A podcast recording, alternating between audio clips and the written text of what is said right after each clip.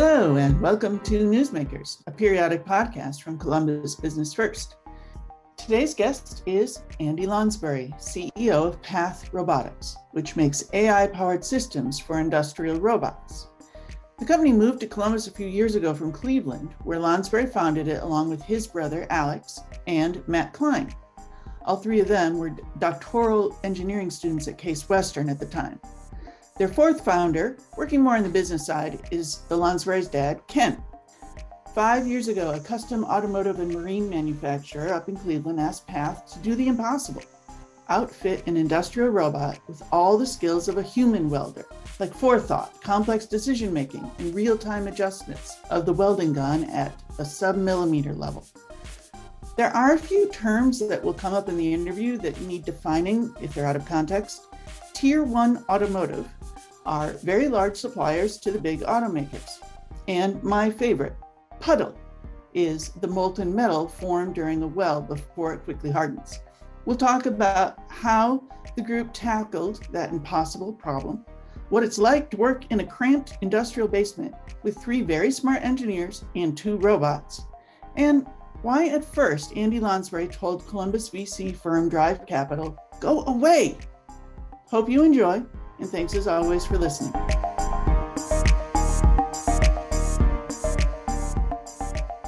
Hello, and welcome to Columbus Business First. Uh, today's guest is Andy Lonsberry, the co founder and CEO of Path Robotics here in Columbus, actually in a really cool spot uh, in a warehouse right off of Audubon Park. So everyone at lunch hour can go and like hit the sand volleyball courts and ride their bikes, look for frogs. Path was brought here, right, by Drive Capital when they initially invested. You were founded elsewhere? Yeah, we were founded in uh, Cleveland, Ohio, uh, and then moved down to Columbus, Ohio after taking uh, our first investment round um, from Drive Capital. The exciting new development is that you have raised your Series B, pretty big round for the Columbus area, $56 million, uh, which brings the cumulative since founding to 71 million. Um, and this is for uh, a, a unique kind of tech startup for Columbus in that you have a physical product. It is software, it is AI, but it's attached to a smart robot that can weld and kind of takes the drudge work away for the human welders so they can be more creative and productive. Am I putting that correctly? That's it. That's exactly it. Before we get to the exciting part about the money and the expansion, uh, let's start with the pain. So, what was, uh, I assume your background is in engineering, and what was the inspiration for starting this company? And how did you solve the technical problem that you had to solve? My background personally is engineering. Um, started this company with my brother, who is uh, my co-founder. Uh, we were both doing our PhDs at the time at Case Western. His research kind of focused on bio- biologically spiking recurrent neural networks. My research focused on machine learning, but specifically for solving a control problem for high degree of freedom nonlinear systems. Really, really specifically, it was for bipedal walking robots. That was what I really was passionate about while I was doing my PhD. We started this company, you know, really because we had just a, a passion for entrepreneurship. So we started this company as an engineering consulting firm, not knowing what problem to solve and not knowing exactly what market to go after, but knowing that we wanted to create something uh, that would add a lot of value to the manufacturing sector. And so essentially, we started this consulting firm and we started exploring Northeast Ohio's manufacturing uh, market until that one day when we found welding to be that big pain point that we wanted to start tackling. And so it took us about 24 months of exploring Northeast Ohio's manufacturing market until that until that faithful day where we walked into a customer's facility and uh, we were there to talk about finite element analysis. And the president of the company walked in and said, "Let's not talk about this. Let's talk about welding." And they told us the story about how they had a number of human welders. Anytime there's a spike in oil and gas, they could see one or two of them leave to Texas to make 100 plus dollars an hour. They had this huge pain point in their manufacturing processes, and it all revolved around finish welding. They were a made to order manufacturer, so they were a cash flow business. They didn't want to put a ton of inventory on the racks. They really wanted to be able to get an order, make the system, and then ship it out. Um, and so, because of that, it's a very high mix, low volume business that's on a continuous cycle. They had two options. You know, one was kind of looking at outsourcing to handle their their issues, and another was looking at robotics. Both solutions really aren't viable for a high mix company. Those are really meant more for super high volume companies, companies that are making hundreds of thousands, if not millions, of the exact same product. For a company that's small and trying to make something on demand and on the fly, and they have thousands of different products at their availability to be that have to be made, there just really isn't a great solution out there. So they kind of posed the question to us. You know, we have this huge pain point in finish welding. Is there any way that you could take a robot um, can you make it smarter so it has the ability to see, understand what's in front of it, program itself, make all the adjustments that a human welder would do so that it popped out a quality part without any sort of uh, interaction or need from a user to determine what it should be doing. Sounds simple. yeah, yeah, right. and so, yeah, they basically describe can you replicate somebody that has the intellect to be able to be a skilled uh, laborer, that has the training to be a skilled laborer. It, it's not really an easy problem because skilled welders, it normally takes three to six months of apprenticeship to be able to get to a point where you can produce and really uh, output great welds. So it's certainly a challenging problem. And it took a lot of problem solving to get to the solution state that we're at today and it certainly wasn't incredibly fast. Uh, I've been working on this problem now for almost five years. Um, so it wasn't a fast, let me just uh, spin up a little back end and then hit this thing and hit go. It's been uh, quite an adventure of, of tech building to get to this point. From that first meeting, how long, if you've been working on it for five years, but you've had a product out, so how long did it take before you could bring that company something that you know some kind of product that would do a weld?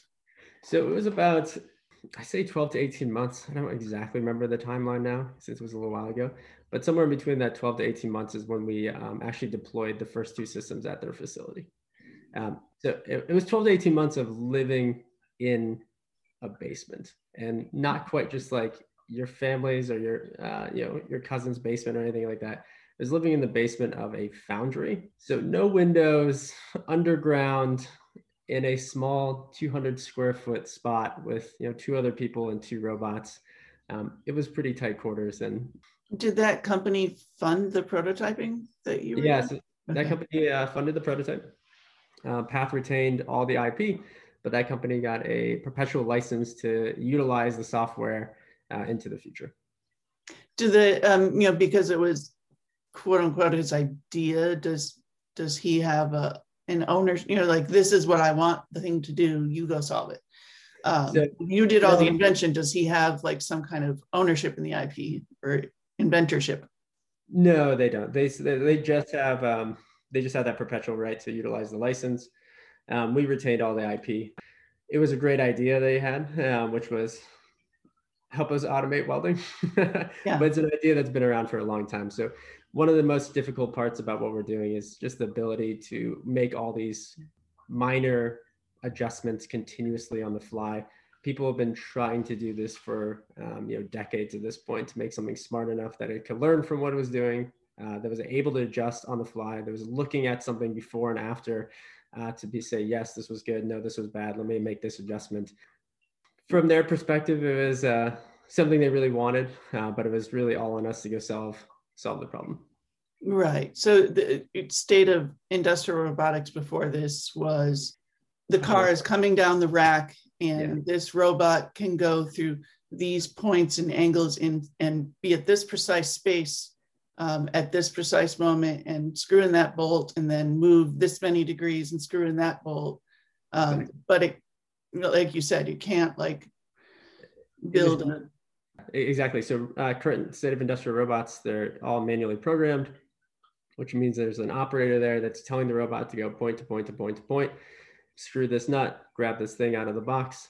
And it's really just position control. And so what's happening after that skilled user tells the robot what to do, it can only ever repeat the exact same actions. So just right. if you move the box, it's all messed up, right? Move the box by a millimeter, or if it's slightly bent, Um, and anyone that's ever worked with sheet metal um, would know that a perfect 90 degrees doesn't exist. Uh, you know, everything floats between 95, 100, you know, 85, and every single small degree or fraction of change is a massive inconvenience or a massive failure point for industrial robots.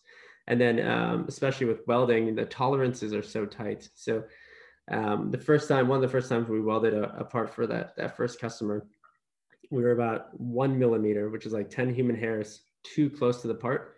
And instead of welding it, we cut the part directly in half. Um, and then if you're one millimeter too far away, you don't have fusion. Um, and so the part isn't actual structural, it's structurally welded together. So the, the tolerances are incredibly tight that you have to keep with welding. And if the gaps change from zero to four millimeters, you have to be able to make adjustments on the fly, seeing what's coming, uh, move to a weave, go up onto the lip, weld in. And these again are things that come very easily for uh, a trained human welder, but for a robot, it's just impossible. Um, and so to be able to get that sort of repeatability to like so for tier one automotive they can force you know 100 million dollar build of a custom automation project. They can force standards and tolerances down to the sub millimeter on all their parts to run through the line. And so because of it they can do a one time program of a robot and watch it repeat and repeat and repeat and repeat. Most of the world cannot though for someone who would not have a PhD in engineering, how does your robots? I assume there are like cameras and heat sensors and um, a lot of artificial intelligence involved. So yeah, we have cameras, we've got lasers, um, we're sensing what's going on uh, from the welder in terms of voltage and current and wire speed. There's a lot of inputs into the system, and it's really necessary. Again, for a human welder, they're constantly looking at the puddle, they're looking at the parts, they intuitively intuitively have this understanding of um, what they just did and what they're going to do in the future. And a lot of that is what we're baking into the system is the ability to not only see the part, but really understand the operation at hand. And to be able to understand the operation at hand, you have to be able to utilize data um, to make new improvements and to kind of learn and let the system learn from what it just did. And that's the big piece that we focus on at path is we're not trying to change an industrial robot. We buy industrial robots off the shelf. Uh, we're really trying to add that layer of intelligence to robots that allow them to learn from failure that allow them to see uh, what they're looking at and to try to give robots the ability to add context to the operation that they're doing. And that's the big part that uh, we're trying to continue to focus on to improve that level of intelligence for robots. So you didn't create a robot, you added cameras and AI to an off the shelf robot. Exactly. And that first customer is still with you? They are. Well, every day. I saw you uh, give a, a talk at Columbus Metro Club that you know it was such a great anecdote. It became the headline uh, which was, and I, I bet it's this this incident where you cut the part in half. Yeah. That the work, you know, to to train this AI, you had to have actual human welders teach you how welding works, teach the robot how welding works, and they're fearful they are training a robot to take their job. And so they they absolutely loved it when it messed up. Correct? yes. so, oh, yeah. uh, but there's a, a twist to that of how the headline was from laughter to fear to acceptance. So um, describe that arc, a welding yeah. arc, if you will. Yeah. So I mean, yeah, when we first deployed, it wasn't wasn't great. It was a system built by you know three people in a basement. It was very premature tech. And so uh, there was a lot that we still had to learn. There was a lot that the robot still needed to learn. Um, and so at the very beginning, it yeah cut parts in half, it missed, um, it'd fall out of calibration, it would detect what it thought should be welded in wrong spots. Um, I mean, again, this is part of what we're trying to build is something that we do allow to fail at the beginning and something that you know continues to improve on its own. Um, so yeah, it was a bit of embarrassment at the beginning, and I would say uh, the welders there really, really enjoyed our presence at the beginning to like wake up to a good laugh in the morning and then uh, get going on, on on their job. Um, but then it started to turn, um, and the system started to work better and better and better. Um, and instead of cutting parts in half, we started welding more consistently. we started to get more parts out, and the quality really started to improve. And there is a big difference between uh, quality coming out of our system versus a, uh, a human welders from the perspective of we can really control a lot of parameters within you know fractions of a millimeter which gives us that ability for consistency um, we have the ability to see further in front of us to make bigger adjustments of what we want to do compared to a human welder and so our quality coming out of our system started to get really really really good um, to the point where it was very clear that this was uh, welded by a robot. This is welded by a human. And there's more things kind of going through the system. I, I think the natural arc for anyone at that point is to start to feel concerned about, well, this thing is now becoming as as good as I am um, at the job that I'm doing. And so it's kind of you know looking at um, a, a potential competitor in your space and so there's certainly that level i think from the people on the, the from the welders on the shop floor where this started to become uh, went from a joke to a, a real possibility of concern for uh, their positions uh, at TMG. But the president of that company, like all the other companies that we're working with, made it incredibly clear that this wasn't here to replicate or replace, that this was here to help add, reinforce, and allow our company to grow and be more competitive. Um, so there hasn't been any welders that have ever been let go because one of our systems is going into uh, going into place. And I think that's when that level of acceptance kind of turned on, where they also realize that this system can start to do a lot of the work that they don't want to do. Um, so one of the best things about being human is just the sheer skill set that we intuitively all have and solving harder and harder problems is usually pretty stimulating for people. Uh, doing the same operation and welding with the weld gun on for hours at a time is pretty stressful, pretty straining on the bodies. It's really terrible for your eyes and can be bad for your lungs as well. And so starting to get comfortable with the idea of passing the hardest work to the robot from the perspective of hardest for the human welder from not having to bend over not have to be staring at the light that much started to become uh, a more of a positive in the end and it really allowed them to focus on the harder more creative work of really doing what they'd want to do by um, trying and testing out and building new things uh, at the outset you mentioned that the talent war um, you lose uh, the company would lose folks to the oil and gas industry where they could pay more if you're augmenting their, you know, taking away the drudge work and creating a position that thus becomes more creative, does that actually help their wages? Oh, definitely. Yeah, 100%. So I think we're seeing this a lot in robotics as well, where it's robotics are taking some of the more repetitive work, um, as it's obviously easier for a robot to repeat the same operation, uh, taking over some of the, the work that is less utilizing the creativity and complexity of like what a human can do. And so it's opening up more roles for people to continue to expand up and above that. And I think we're just going to see this greatly increase into the future. I mean, the world is becoming a not only a made to order world, but a world of customization uh, and change. Um, you know, prototyping is at, at basically an all time high. Uh, the world of being able to make something new. I mean, we're constantly pushing on continuous improvement, continuous development, and I think that is only going to continue to be a big focus of the the world in general, and that's going to be where people can continue to explore, be creative, and build something new. Uh, for your company, the fact that you are building software and additive things you don't have to build entire robots that is uh, an element of scalability right? That's how you can grow much much faster by putting this in more factories. Exactly. Yeah so we're we're mainly a software company. Um, we buy a lot of hardware off the shelf.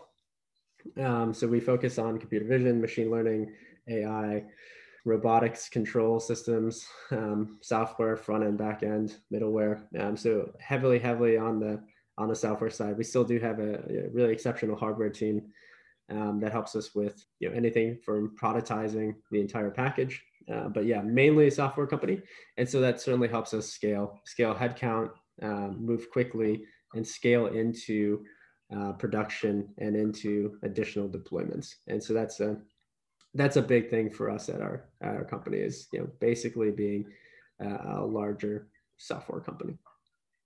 How did you get hooked up with Drive Capital, and why did they urge you to move to Columbus, and why then did you do it? Right after we deployed those first systems to our first customer, I decided I never wanted to live in a basement again for uh, 18 months. really? I couldn't go back to it. Um, it was a great experience in a lot of ways, learned a lot very quickly, learned what it was like to build something truly from the ground up. But I was past that part in my life, and I think my co founders were as well. And we really wanted to go see if we could uh, secure funding to grow a little bit more rapidly and build out a team around us. Um, so, flew out to Silicon Valley, didn't really know anybody. Um, had one contact that worked at Stanford Research Institute. He introduced us to uh, a VC.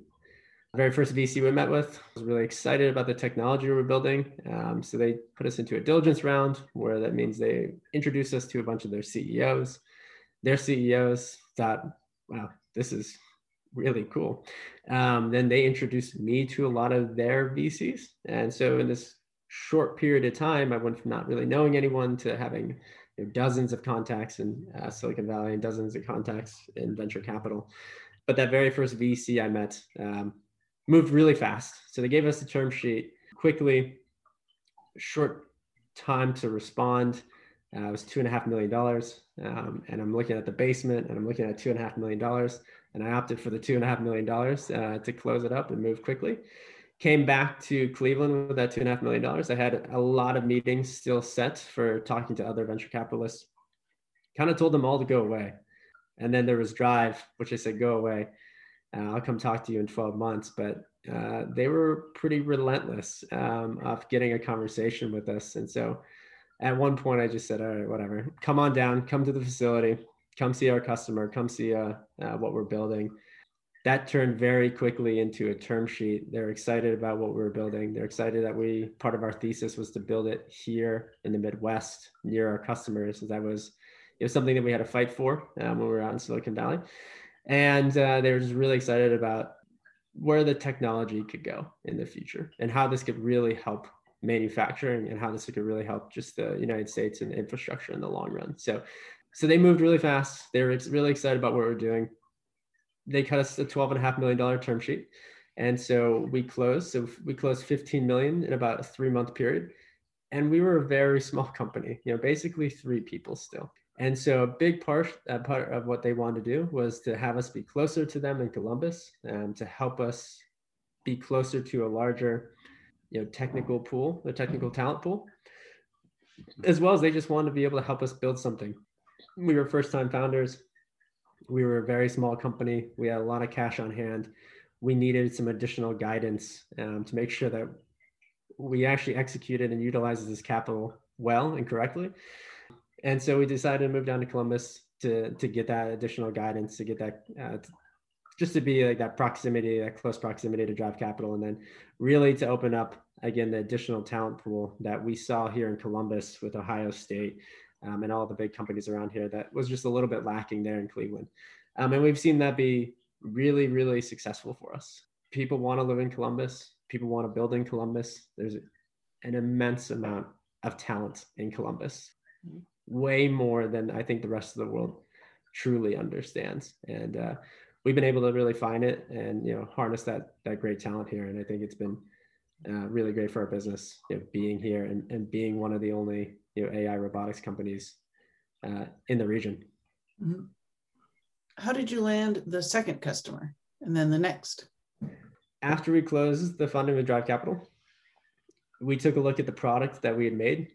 As exciting as it was, it wasn't mature technology. Uh, again, it was built by three people in a basement trying to move as fast as possible.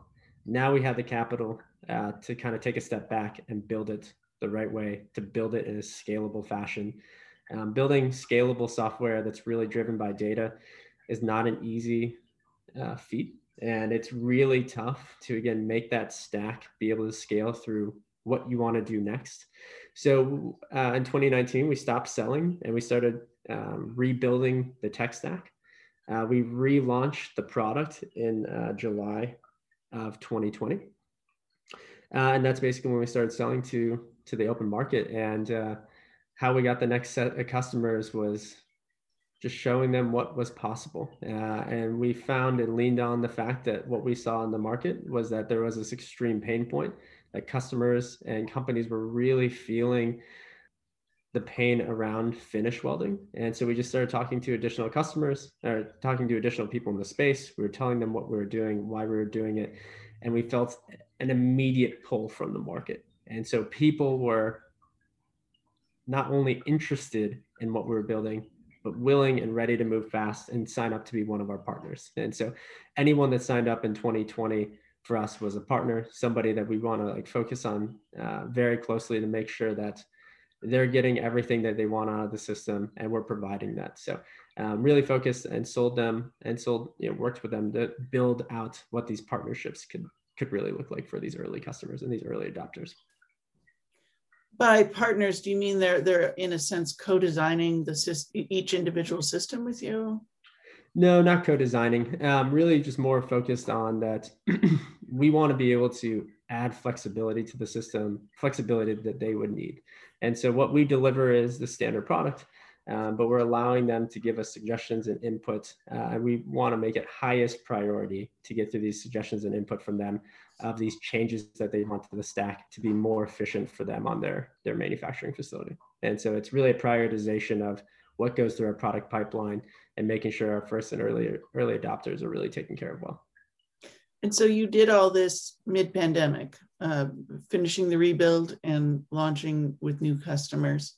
Yep. Um, was there a time in the uh, March timeframe when things were shutting down, and you know that included, um, in some cases, manufacturing floors, uh, where you were worried about your viability or or being able to continue?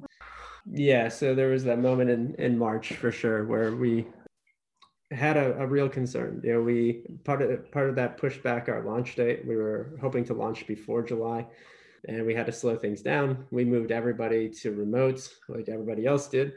Um, and we are a physical product company, so as much as we're software, we have to test on real systems with real robots, and that became certainly a challenge. Uh, we kind of paused all hiring at that point and really focused on how do we come up with a strategy to survive COVID? Um, I think again, everybody else was having this moment. You know, after basically a month of being fully remote and seeing that we were able to continue to make progress at a, a pretty good pace that we are really excited about, we were able to find ways where we'd have very small numbers, you know, three to four people on site, one per building, uh, being able to go and manage the hardware and the equipment. We were able to remote into all the systems from our homes. We were able to test and we were able to just keep moving, you know, at a pace that was, you know, shockingly fast for us. We rethought through a timeline. We decided, you know, July was the time that we still wanted to launch. Uh, we saw that everybody was feeling this pain from uh, the weaknesses in their supply chain um, that the pandemic was really highlighting. We saw that manufacturing was a huge portion of this. When you don't manufacture locally and you depend on global supply chain for a, a lot of things around manufacturing, it's going to cause some huge pain points if that starts to slow down or if it has to stop completely. And we saw this movement starting to build not only in the US, but around the world where you know onshoring manufacturing was becoming a bigger discussion uh, and it was becoming a bigger opportunity for a, a lot of companies and a, lot of countries to start thinking through this. How would they start to move in that direction again. And as we saw this movement starting to be grow and grow, um, that's obviously when we decided to, you know, we really wanted to launch in July. We wanted to make sure that we started to talk to customers that were again feeling this pain point. And a lot of the customers that we were talking to were feeling the pain from the perspective of all of a sudden more people wanted to buy things from them locally. And um, that's when we started to see again this continuous growth and how can we help them give them the additional possibility to grow their manufacturing operations to give them the ability to move from one shift to two shift to three shifts easily and give them the ability to you know uh, produce more and have a, a higher quality. So started to talk to companies through it. Um, found out that a lot of these companies really were interested in continuing to shore up their own labor supply chain. And then it was kind of history from there. You know, we started talking, and people were willing to move and make a change, and we were able to get um, sales throughout COVID. As we saw the the market pull happening, we turned on uh, recruiting again. I think at the beginning of the year we started at 20 at the second half of the year, we added another 40 people to the team, and then we've obviously added another 40 in the in the first four months of uh, 2021. And so your brother Alex Long Lonsberry is your CTO and co-founder. So you were not only three people in a basement; it was two brothers and the third person. Yep. You must really like each other, or else you know, you know, spending half the time giving each other Charlie horses. um, yeah, no, we really like each other. We're definitely um, best friends, and so starting the business with him was was great. There's like a level of communication that you can have with a family member that is really tough to kind of get to. There's a level of trust that you can have with a family member, and sometimes it goes really awry. And so I think at the beginning, when we were first raising capital, there were certainly people asking questions about have you done this with your brother? And also, um, my father was a co-founder as well. So my brother and my father were co-founders. So it was a, a bit of a you know a family business quite at the beginning. We were always able to keep it really professional at work, and we were always driving towards the same goals. And then that level of communication that we had really unlocked the ability for us to move really, really fast. Um, so the ability to give incredibly transparent feedback and everybody understanding and completely and intuitively that this isn't you know really anything about you personally but this is about the betterment of the business that was something that we were able to have from day one which really helped us move quickly. And of course there's like you know the, every once in a while where that would blow up and we'd wrestle and fight but you kind of get through it. And we've been able to be really successful i feel like with it because we just really again focus on together what is the combined mission. Those first years of development were from that runway you got from the the initial 15 million. Tell us about adding Addition new VC to the cap table and why you needed to raise this and how it will be used and you know how many uh, hires do you expect to be making from that? Uh, really excited to be working with Addition in the future. Um, Lee and Robbie were the two people we really worked with at Addition, and they're uh, they've just been exceptional. Um, they really see the vision for the company and they're really bought in. Um, they're focused on working with companies that really want to change uh, generation, you know, long-term companies, not uh, short fuses. And so it's uh, been really exciting to add them. Um, part of the conversations I always had with them was that you know we really want to focus on building you know a truly one of a kind company and uh, what I've learned is it, it takes a lot of capital to make that happen. Um, and we want to be able to focus on supplying and building a great product and not having to focus every single day on just shipping, shipping, shipping to make sure that um, you know revenues numbers hit just to get to our next round of capital.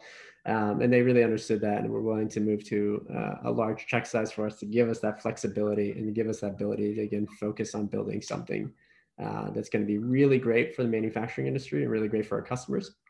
There's this like saying uh, in, in software that if you're not embarrassed by your first deployment, you're too late. And I've been embarrassed by my first deployment. I don't think I was too late. Um, and so, a big thing for us with manufacturing is that we can't deliver something that's going to slow them down. We can't deliver something that's going to end up breaking at the facility we have to have it over engineered to the point where it's really successful, it's really robust. And again, getting to that point takes additional capital. And uh, they were really understanding of making that happen. So um, we're going to use that capital to really grow. And uh, we're growing in headcount pretty drastically. Uh, we were at 60, uh, we're at 100 now. We're going to be estimating to be closer to 160, 165 um, by the end of the year. And we'll be continuing to grow pretty aggressively past that. The 2022 numbers aren't solid yet, so I don't want to say them quite yet. But the the 160 to 165 is looking at uh, looking like what we'll end uh, the year at, and we're continuing to like you know really really push um, our customers and push our growth. Um, at least you know looking to you know at least you know, four to five X our contractual ARR in 2021 relative to 2020, and to continue on that trend uh, year over year for a little while is what we really want to push and be really aggressive uh, in the market as we're seeing that there's a lot of a lot of need out there. Um, so we're going to be pushing our growth very very quickly and utilizing that capital to sustain it and move uh, move as fast as we can uh, to deploy to our customers. What kind of advantages or expertise connections do the new investors bring, you know, besides patience and a big checkbook? They're incredibly well connected. Lee's already given us great connections to customers um, and to like future uh, investors as well. So he's been really, really exceptional uh, and has a great network to lean on. Uh, and he has a, a, lot of great knowledge of our industry specifically. Um, so we found that to be really, really useful for us um, as we're looking to continue to grow pretty rapidly. Um, but the other part is that he really is truly one of like those visionary investors where he is very much aligned with what we want to do over the next 10, 15, and 20 years. Um, and that's a big part of it uh, for us.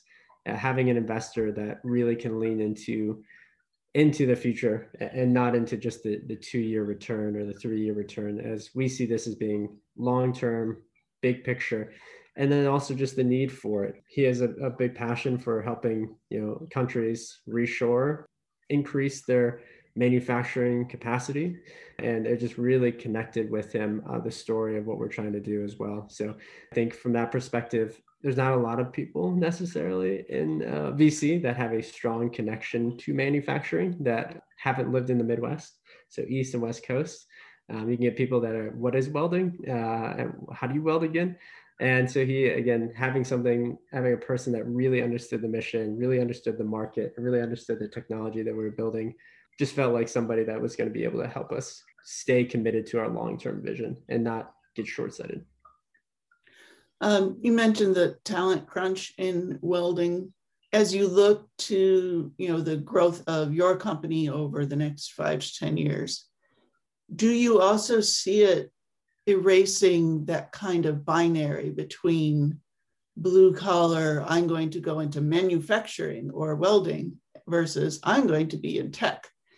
Is are you are you welding those two uh, career paths together? I, like to think so. I like to hope so. We're certainly, I think, adding a lot of um, technology into the manufacturing world, into the trades world, and I, I think it's it gives people that ability for a, one a long time. If you grew up in manufacturing, if you grew up in the Midwest, you probably know somebody that's a welder or somebody that's in um, you know in manufacturing and for a long time there hasn't been an opportunity to be in tech and be in manufacturing. Um, just there really hasn't been. If you want to be in tech it's almost always been you know bigger software companies that are doing data or the bigger consumer companies uh, that are building, building consumer products. There hasn't been a great opportunity to really be tech focused but manufacturing focused um, and we're hoping to start to bridge that gap as i grew up in a machine shop you know making motorcycles. And so uh, i had this conflict when i was going to school of well i want to keep making cool stuff but i also really like robots. And it's like at some point you either have to go and make a decision that you're going to go and be like an engine builder or you have to make a decision that you're going to go work on some sort of you know robots and it's probably going to be consumer based or something else yeah, it just feels really great, at least from my perspective, that I get to bridge the two gaps for myself. And hopefully that would, there's a lot of people out there as well that want to be able to, to bridge both gaps too. And with the reshoring element, are you hoping that you're part of a manufacturing renaissance for the country or you know, even for Ohio? Definitely. Yeah. So, you know, grew up in Ohio, was born and raised in Ohio. Um, so I've seen the manufacturing start to leave seen manufacturing, you know, slowly kind of not be as influential. Yeah, obviously that's a big part of what we care about is really bringing it back, bringing back the strength of it. Yeah, I think there's going to be a manufacturing renaissance that happens in Ohio and happens in countries all over the place. Um, so we are very excited to be a part of that. I think that's one of the driving cores of our mission is that we want to make that happen and we want to be a vital thread in seeing that come to fruition. So there's a couple other companies that do this. And a lot in uh, even in the fintech and health IT, the common thread is we're not disruptors. We're not here to break down this industry. We're here to make this industry get better. Yeah, oh, that's definitely us. The whole goal is to grow the industry, um, really, really help grow manufacturing. We're not here, here to kill the industry by any by any means. We're really here to try to add leverage to the industry and add firepower to the industry and let it continue to grow and start to you know thrive again. At one point, I think in the the world in the United States, there's maybe seven hundred thousand human welders. Uh, I feel like I don't know the exact numbers. It's pretty close, and I think you know closer to today there might be like three hundred thousand. So we've seen a, a big decrease. Um, we've been seeing a big decrease in manufacturing in general, and yeah, all we want to do is make manufacturing just bigger and bigger in the United States and bigger in Ohio. When you found your big problem to solve it was in welding. Do you see other applications that once you've perfected this the technology you've built could be applied in other manufacturing elements? Yeah yeah. Yeah oh, absolutely. So again we're not we're not really talking about it too much um, but there will be a new product that's launched uh, in the coming future uh, that will be another step into helping further propel manufacturing forward um, it's not going to be welding, but it's going to be something very close and adjacent to welding. And we've definitely seen that. That's a big part of the technology that we're building. Is that the goal is not to just stop it at welding, uh, but to continue to uh, look at other pieces in the manufacturing sector and to utilize our vision, our machine learning, and the control of a, a large robot to be able to do other tasks that currently aren't really being looked at by a lot of other companies, a lot of the robotics companies, and something that we can utilize learning to allow a system to uh, improve itself and be able to, to learn how to do these tasks. Will your growth necessitate a headquarters move? Or you said you're only like using half of your space right now. And I, I saw a, uh, I was searching our archive and a like in January of this year, you had a modification. So it sounded like you're already expanding in the facility. Yeah. So we, we've continued to expand into our facility. So we have, uh, we started at one bay. Now we have three. Uh, we have, yeah, we have line of sight of taking uh, additional bays at the facility right now to continue to grow there. Now we love being in Columbus and the Audubon, the Metro Park is, is beautiful. It's so nice at lunch to just take a walk and to, uh, just move around and, and be in this beautiful metro park. And there's a rock climbing wall there, which is great as well. So a lot of our we have a climbing group at Path and they utilize that at lunch as well. So I'm certainly looking to stay right there. All right. Thank you. Um, hope I didn't eat up too much of your morning. No, you did great. Thank you so much. All right. Take care.